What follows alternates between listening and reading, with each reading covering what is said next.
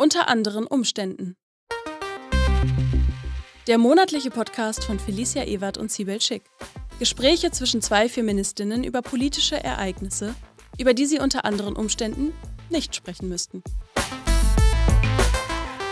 Hallo und herzlich willkommen zu einer weiteren Folge von Unter anderen Umständen. Unter anderen Umständen wird produziert von ND, die linke Tageszeitung aus Berlin. Heute sind wir schon bei Folge 27. Ich hätte es mir kaum vorstellen können. Viele andere Leute, viele KritikerInnen hätten sich kaum vorstellen können, dass ich so weit schaffe, aber hier bin ich. Und heute spreche ich über die EU-Gipfel und die erneute Verschärfung äh, der EU-Asylpolitik bzw. der EU-Abschottungspolitik. Was ist passiert? Vor kurzem gab es einen EU-Gipfel, bei dem eine weitere Verschärfung des Asylrechts ähm, beschlossen, angekündigt wurde. Im Kern bedeutet dies zwei sogenannte Pilotprojekte. Zum einen bedeutet das, dass es jetzt eine direkte Finanzierung von sogenannten Grenzinfrastrukturen wie Wachtürmen, Fahrzeugen, Drohnen und Kameras geben soll. Und im anderen äh, Fall soll es hierum auch um eine beschleunigte Abschiebungspolitik hierbei gehen, sodass Leute ihre Asylanträge laut Plan direkt an die EU-Außengrenzen stellen, um dann dort abgewiesen werden zu können, im Zweifel. Und mit dem, äh, mit dem zynischen Hinweis hierbei, um den Menschen eine gefährliche Reise, eine gefährliche, beschwerliche Reise damit überhaupt erst zu ersparen. Ich spreche hier natürlich heute nicht alleine, denn bei mir zu Gast ist heute Leona Blankenstein. Hallo Leona, schön und äh, vielen Dank, dass du dabei bist. Leona ist aktiv bei der Seenotrettungsorganisation Sea-Watch sowie Louise Michel. Auf Schiffen in Flugzeugen arbeitet sie als Head of Mission bzw. Tactical Coordinator und ist zuständig für operationelle Planung sowie Durchführung von Rettungseinsätzen. Noch einmal, Leona, schön, dass du dabei bist und hallo. Hallo, vielen Dank für die Einladung. Jetzt habe ich natürlich schon ein paar Punkte hiervon, äh, hiervon angerissen, worum es, ähm, worum es im Kern hierbei gehen soll. Als äh, Weiterführung möchte ich noch kurz anmerken, es war ein oder zwei, innerhalb der ersten zwei Tage nach Stattfinden des EU-Gipfels habe ich mir sämtliche Zeitungsartikel zu Gemüte geführt, die dabei äh, veröffentlicht wurden, überhaupt generell äh, Artikel in verschiedenen Medien. Und mir ist aufgefallen, dass äh, von gut einem Dutzend Artikeln fast alle nahezu Copy and Paste waren. Ich habe einen Artikel gefunden, dem Pro Asyl kurzzeitig zu Wort kam und diese Verschärfung oder diese verschiedenen oder diese neuerlichen Beschlüsse äh, kritisiert hat. Nun sind hier drin einige Buzzwords aufgetaucht. Und damit beginnen wir dann auch direkt mal mit meiner ersten Frage. Also, ja, die aktuellen Bestrebungen der EU und alle vorangegangenen in puncto Migration und Flucht werden als Grenzschutz bezeichnet. Was ist deine Perspektive auf diese explizite Wortwahl? Ich finde, das Wort Grenzschutz spiegelt ganz hervorragend die Abschottungspolitik der EU wider. Also wir schotten uns immer weiter ab, um zu verhindern, dass Menschen überhaupt erst nach Europa kommen. Wir wollen uns, unseren Wohlstand, unser ganzes rassistisches System hier schützen und unter keinen Umständen irgendwas abgeben. Also ja, einfach unsere Werte, unser Europa, was wir uns hier aufgebaut haben, auf Kosten vieler anderer Menschen, ja, beschützen und uns damit abschotten. Sicherlich sind es einige Menschen in unserer Zivilgesellschaft, die dazu bereit sind, auch irgendwas Gemeinnütziges zu tun, irgendwas abzugeben und sich nicht schützen wollen vor Menschen, die woanders herkommen. Aber halt immer eben nur so viel, wie es gerade für uns bequem ist oder wie es uns gerade selber passt. Und meiner Meinung nach spiegelt es auch wieder, dass es viel zu wenig Solidarität mit Menschen auf der Flucht tatsächlich gibt. Diese Solidarität würde ja bedeuten, dass wir bereit sind, mehr zu teilen, mehr zu geben und zum Beispiel Grenzen bedingungslos zu öffnen und eben nicht sie zu schützen. Ähm, worüber ich mir dann noch Gedanken gemacht habe, das hat ja schon, ähm, schon einen krassen Charakter, schon eher von, einer, von so einer Kriegsrhetorik, diese, dieser Begriff Grenzschutz in diesem Fall, wo, wo ähm, wo geflüchtete Menschen oder fliehende Menschen ja schon, schon als eine Art InvasorInnen, als Bedrohung für die EU wie, und wie du es gerade eben sagtest, für unsere Werte dargestellt werden. Findest du das, findest du das ähnlich? Ja, auf jeden Fall. Ähm, und dieses, dieser militärische Ansatz dabei ähm, zeigt sich ja auch dadurch, dass äh, immer mehr aufgerüstet wird an unseren Grenzen. Also sei das durch, wie du auch gesagt hast, irgendwie die Ausstattung ähm, des, der grenzschützenden Menschen, mit Drohnen, mit immer mehr Waffen, mit äh, neuester Technologie, also zum Beispiel auf dem Mittelmeer irgendwelche Such- und Wärmekameras, mit denen Leuten, Leute gesucht, detektiert werden sollen. Und zwar nicht äh, zu ihrem Schutz und nicht, äh, dass man sie dann retten und sicher nach Europa bringen kann, sondern mit dem klaren Ziel, sie zurückzubringen. Und das ist zum Beispiel auch zu sehen oder spiegelt sich wieder in der Ausstattung der sogenannten libyschen Küstenwache oder auch der türkischen oder griechischen Küstenwache mit neuesten Booten und äh, Technologien, die sich beispielsweise NGOs überhaupt nicht leisten können. Und das alles nur zu dem Zweck, die Leute daran zu hindern, nach Europa zu, nach Europa zu kommen. Jetzt haben wir schon über sogenannte Infrastrukturen, wie es auch sehr, ich sag mal, euphemistisch äh, verwendet wird, dieser Begriff, gesprochen. Ich, ich habe mir halt dessen so die Frage gestellt, auch so mit Hinblick auf die, die vergangenen Jahre, gerade so auf die Jahre 2014, 15, 16, 17, was, was kann denn eigentlich noch faktisch noch verschärft werden tatsächlich? Also das war so die Frage, also auch gerade so im, Be im Bezug auf, äh, gerade in Bezug auf Seenotrettung, das war, mm, ist eine Frage, die mich ein bisschen umtreibt, was eigentlich überhaupt noch verschlimmert werden kann. Das fragt man sich, ne, wenn man sich die letzten Jahre irgendwie so anguckt und immer dachte man so, okay, es kann ja nicht noch viel schlimmer werden, aber ähm, Surprise, es geht anscheinend.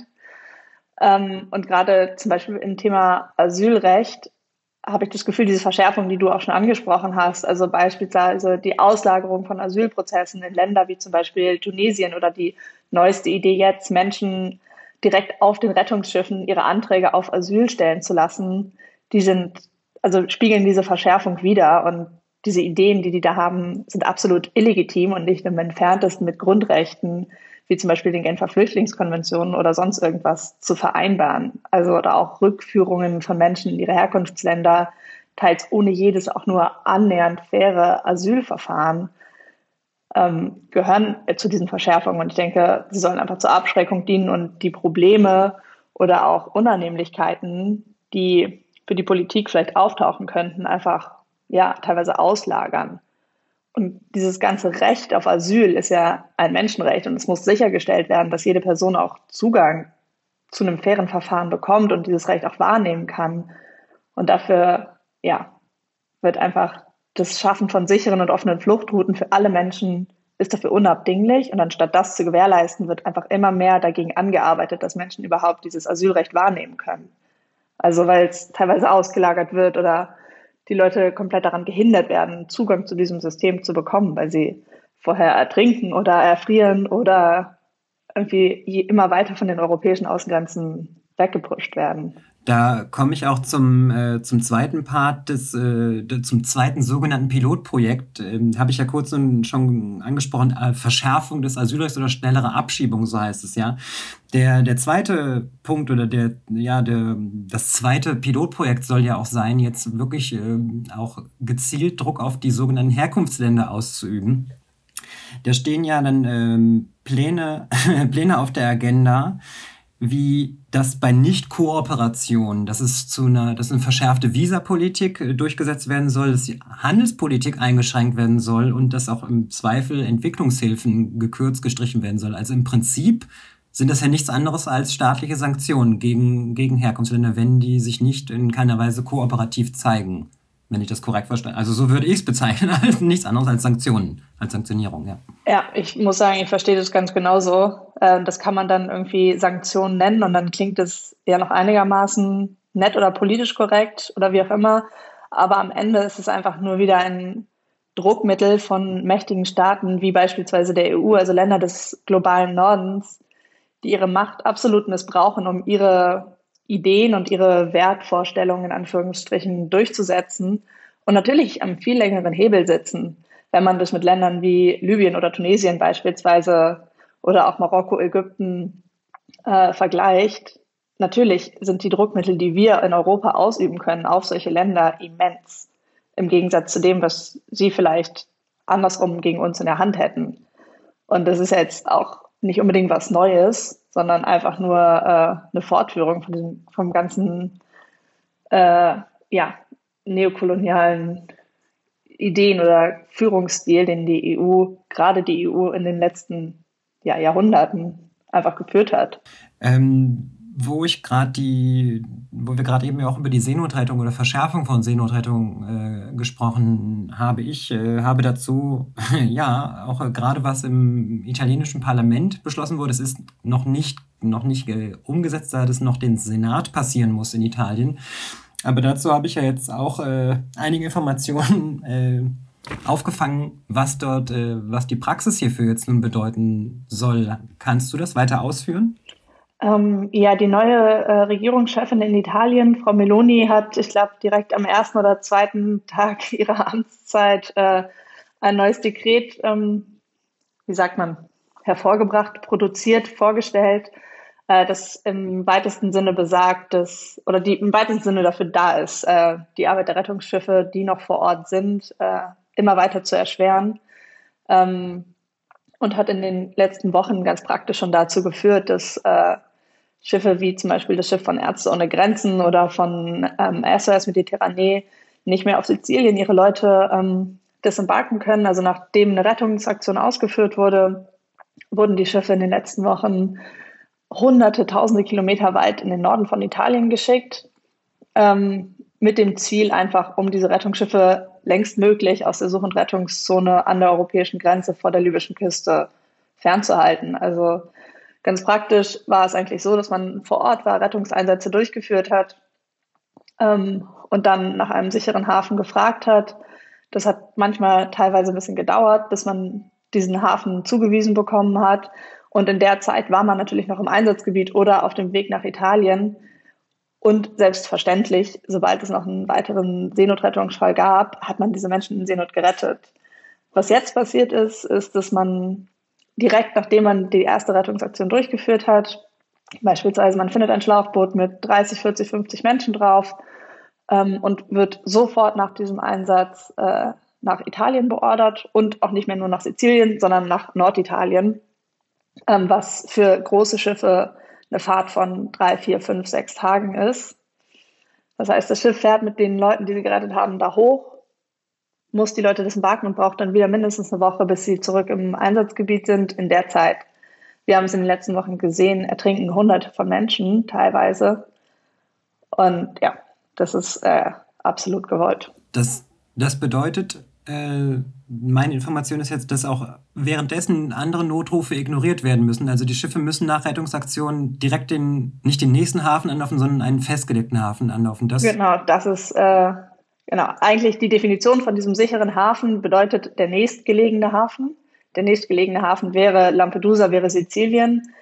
Ähm, genau, das widerspricht also schon mal dieser ganzen Konvention, das widerspricht internationalem Seerecht, dass die Schiffe wie ich gesagt habe, hunderte von Kilometern weiter in den Norden geschickt werden, weg von diesem Einsatzgebiet und genau führt dazu, dass äh, den Schiffen oder den Kapitänen, den Organisationen Sanktionen angedroht werden, wenn sie sich nicht daran halten, sprich, wenn sie für einen weiteren Notruf umdrehen und weiter Menschen retten. Also auch selbst wenn, wenn es auf dem Kurs liegen würde, dürfen sie die Menschen nicht retten. Man, wenn man daran vorbeifährt, sicher auf dem Weg, das ist nochmal was anderes. Aber häufig ist es natürlich so, dass man umdreht, Richtung Norden fährt und dann hört, da ist ein weiteres Boot in Seenot.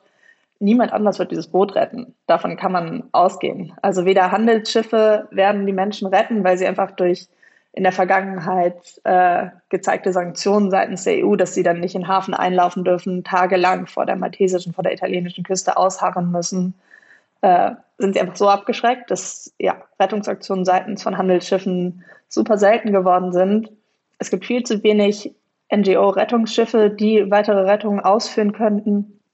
Und auch die italienische Küstenwache operiert nur sehr, sehr dicht an der italienischen Küste. Das heißt, wenn die Leute noch weiter im Süden sind, sprich näher an der libyschen Küste, kann man davon ausgehen, dass diese Menschen entweder ertrinken werden oder von der sogenannten libyschen Küstenwache illegal zurück nach Libyen verschleppt werden.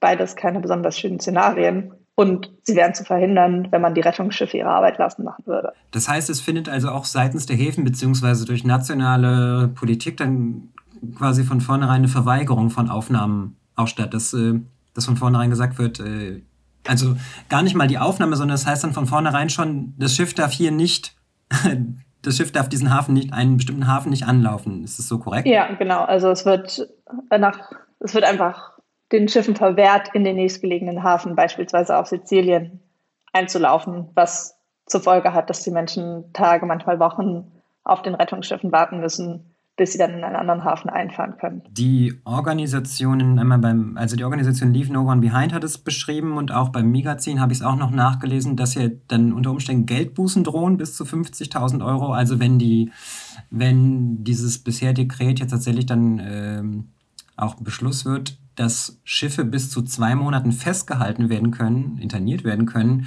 und dass das Schiff oder die Schiffe auch hier auch tatsächlich äh, letztendlich gänzlich beschlagnahmt werden können, wenn eine Nichteinhaltung, also wenn, wenn, die, entsprechenden, wenn die entsprechenden äh, bisherigen Beschlüsse nicht eingehalten werden. Das ist mein aktueller Stand so.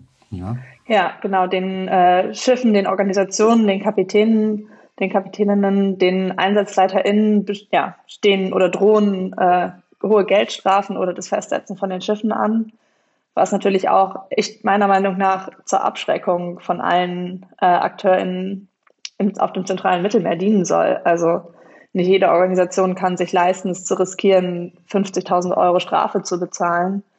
Ähm, Anfang des Jahres wurde der Organisation ähm, SOS oder dem Schiff SOS Humanity, die mit äh, mehreren hundert Leuten in den Hafen eingelaufen sind, eine Geldstrafe angedroht, wenn sie nicht äh, vorselektieren, welche Leute von Bord gehen dürfen und welche nicht. Also die italienische Regierung hat gesagt, ja, okay, ihr dürft in den Hafen kommen, äh, ihr dürft auch ein paar Leute hier von Bord gehen lassen, aber ähm, bitte nur die Frauen und Kinder und die most vulnerable, die meist, am meisten Verletzlichen, die Kranken. Und wer nicht krank genug war, wer ähm, kein Kind war, der sollte doch bitte an Bord bleiben. Und dann wurde das Schiff beordert, wieder aus dem Hafen auszulaufen und territoriale Gewässer zu verlassen. Äh, oder ähm, es würde eine Strafe von 50.000 Euro oder die Festsetzung des Schiffes drohen.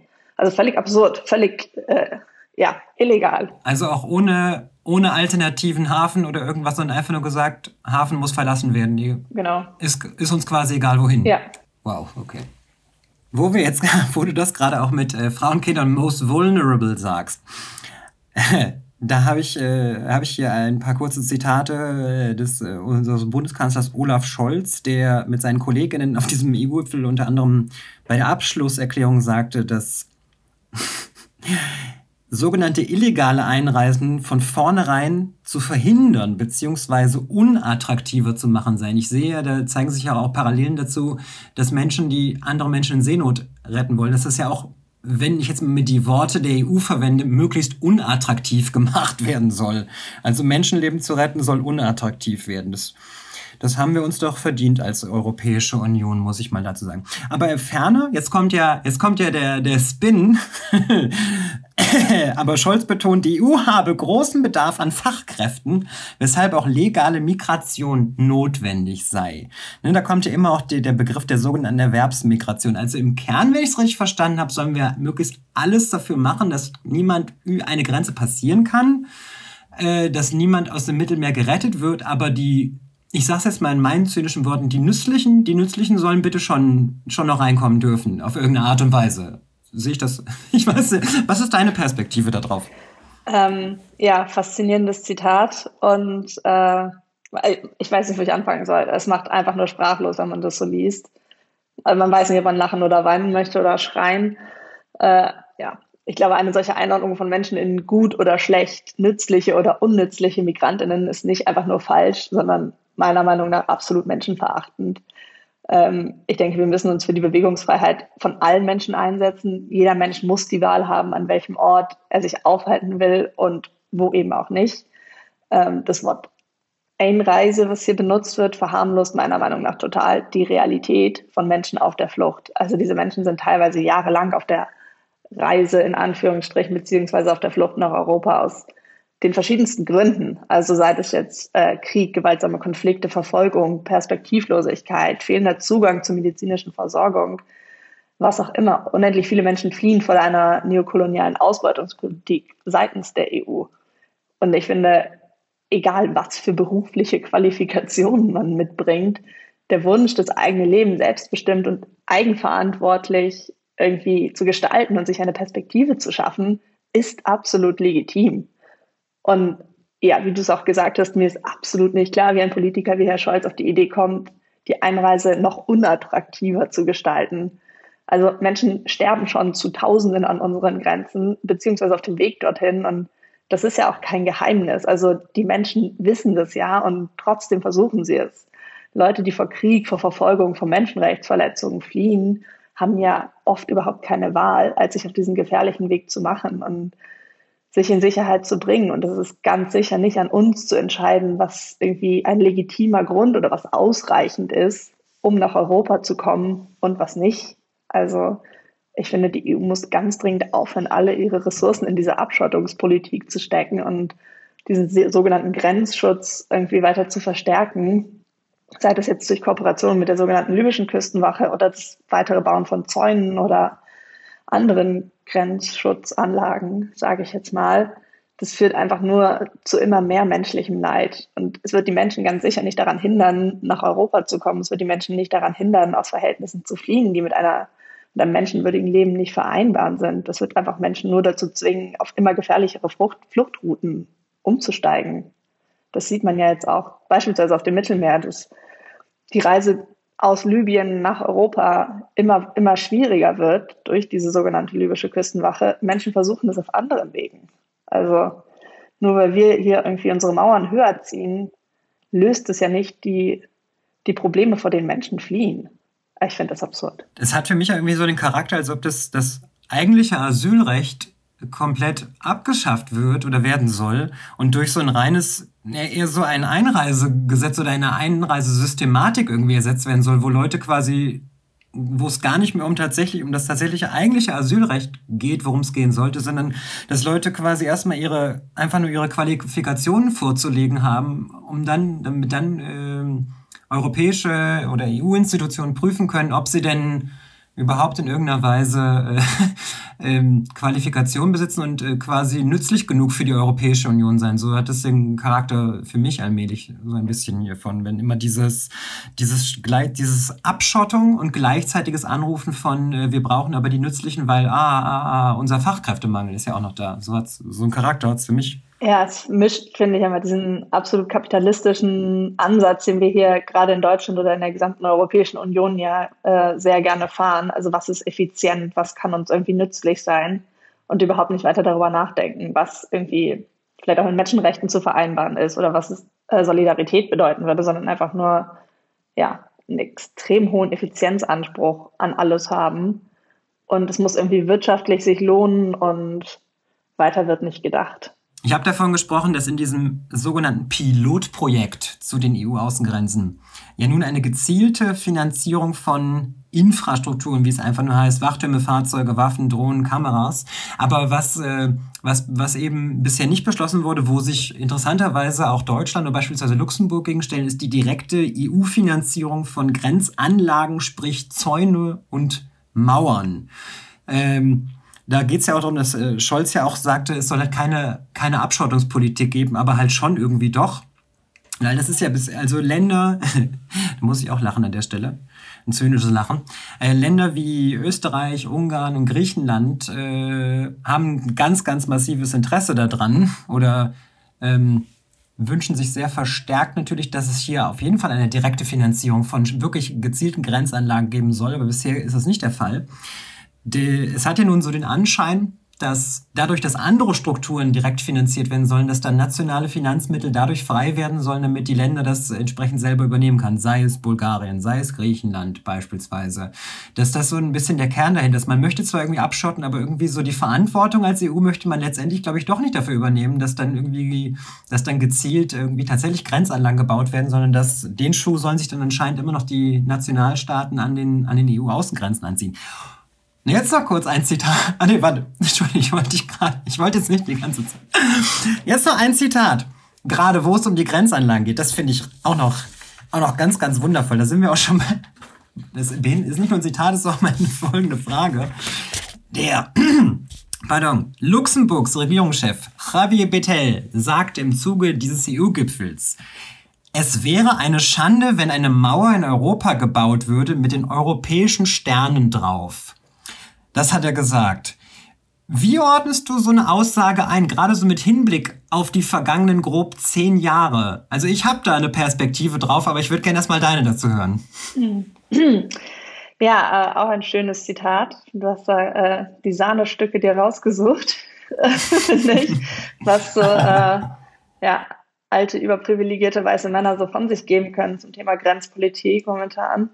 Ähm, ich denke, wir haben längst eine solche Mauer. Also ob das jetzt Zäune in Melia oder Wälder in Polen oder auch das Mittelmeer sind. Ähm, diese Mauern zum Beispiel auf dem zentralen Mittelmeer sind schon jetzt die tödlichsten Grenzen der Welt. Ähm, und das ist mit Sicherheit eine Schande, auf jeden Fall. Aber es ist auch politisch ganz genauso gewollt. Also es ist ja auch, wie ich schon gesagt habe, es ist kein Geheimnis. Menschen wissen das, unsere PolitikerInnen wissen das. Deswegen, es ist gewollt, diese Grenzen sind gewollt, diese Mauern sind gewollt, die Zäune sind gewollt. Und dafür muss man keine ähm, physische graue Mauer mit europäischen Sternen aufmalen. Dafür gibt es mittlerweile ganz andere Systeme. Ähm, und ich finde, anstatt einfach weiter daran zu arbeiten, einen solchen eisernen Vorhang weiter um Europa zu ziehen, müssen wir sichere und legale Fluchtrouten schaffen und diesen Rassismus als traurige Grundlage von so vielen politischen Entscheidungen bekämpfen und abschaffen. Und so ein, ja, so ein Zitat, das klingt nett und das wäre eine Schande, da gehe ich auf jeden Fall mit. Aber das ist längst passiert und das wird einfach immer nur weiter ausgebaut. Also weiß ich nicht, in welcher Realität dieser Herr lebt, aber. Ähm ja, viel, vielen Dank. Als ich dieses Zitat gelesen habe, war mein Gedanke auch, das ist, ist löblich, diese Aussage, aber ich habe mich gefragt, woher Bethel die vergangenen zehn Jahre oder noch längere Zeit gewesen ist oder wo er sich aufgehalten hat oder wo, wo er überall, was er ignoriert hat, wo er weggeschaut hat. Ja, gut. Das heißt, mit, mit Hinblick auf auf die nun kommende Zukunft. Was für ein, was für ein Bild zeichnest du über die, über die kommende Zukunft? Wie, wie wird es deiner Ansicht nach weitergehen? Ich gehe ganz ehrlicherweise sehr pessimistisch davon aus, dass die Grenzpolitik, die Abschottungspolitik der Europäischen Union immer weiter ausgebaut wird und zwar nicht mit oder vielleicht teils mit ähm, physischen Dingen wie weiteren riesigen Grenzanlagen, aber immer mehr mit perfideren Mitteln, also mit der Auslagerung von Asylverfahren, so dass wir hier äh, uns gar nicht mehr damit darum kümmern müssen, dass das äh, uns hier nicht mehr weiter behelligt, sondern sich dann schön andere Staaten darum kümmern können, auf die wir massiven Druck ausüben, dass sie diese Drecksarbeit für uns machen. Und ich bin mir ganz sicher, dass äh, Leute wie Herr Scholz oder wer auch immer es schaffen werden, die Einreise noch unattraktiver zu machen, auch wenn wir gesagt haben, es ist schwer vorstellbar. Ich bin mir sicher, sie schaffen das, sodass äh, immer mehr Leute an unseren Außengrenzen sterben werden und wir immer mehr dafür sorgen werden, unseren, unseren Wohlstand, unser System hier zu schützen. Das sind düstere Worte. Aber ich muss offen gestehen, mir fällt an dieser Stelle auch nichts, äh, nichts Positives hierzu ein oder nichts Positiveres, das in irgendeiner Weise zu sagen. Gut, ja, ich meine, es wäre wünschenswert, dass stattdessen irgendwie die EU ihren Menschenrechtsverpflichtungen nachkommen würde und die gleichen Mittel, die sie jetzt in ihren Grenzschutz stecken, äh, einfach in, in die Mittel stecken würde, um legale Fluchtwege zu schaffen. Das wäre absolut wünschenswert. Mhm. Ich sehe es nicht so richtig kommen. Das wäre also auf jeden Fall jetzt so zum Abschluss so ein Aufruf von dir, dass du dir legale Fluchtwege entsprechend wünschen würdest, die von der EU auch entsprechend äh, äh, getragen werden, äh, befördert werden, finanziert werden und sonstiges. So, ja? Absolut. Ja, ich denke, wir müssen dafür sorgen, dass sichere und legale Fluchtrouten geschaffen werden. Und wir sehen ja immer wieder, dass Menschen mit, ich sag mal, der richtigen Hautfarbe, Menschen mit der richtigen Religion, dass ihnen der Zugang zum europäischen oder auch zum deutschen Asylverfahren um einiges einfacher gemacht wird. Es ist also nicht unmöglich. Es ist absolut möglich. Es ist einfach nur eine Frage des guten Willens und eine Frage unserer politischen Einstellung hier. Wichtige, düstere, aufrüttelnde Worte. An dieser Stelle danke ich dir noch einmal sehr, sehr für deine Teilnahme, für deine Zusage und für deine Teilnahme, deine wichtigen Informationen hierum. Ja, sehr gerne. Dann war dies unter anderen Umständen Nummer 27. Ich danke euch für euer Zuhören teilen, liken, abonnieren nicht vergessen. Macht alles, was ihr mit euren langweiligen Typen-Podcasts macht. Erzählt euren Friends davon. Ich habe halt noch Infos und Personality und ich lade mir immer die besten Gästinnen ein. Ähm, an dieser Stelle vielen Dank und bis bald. Ciao.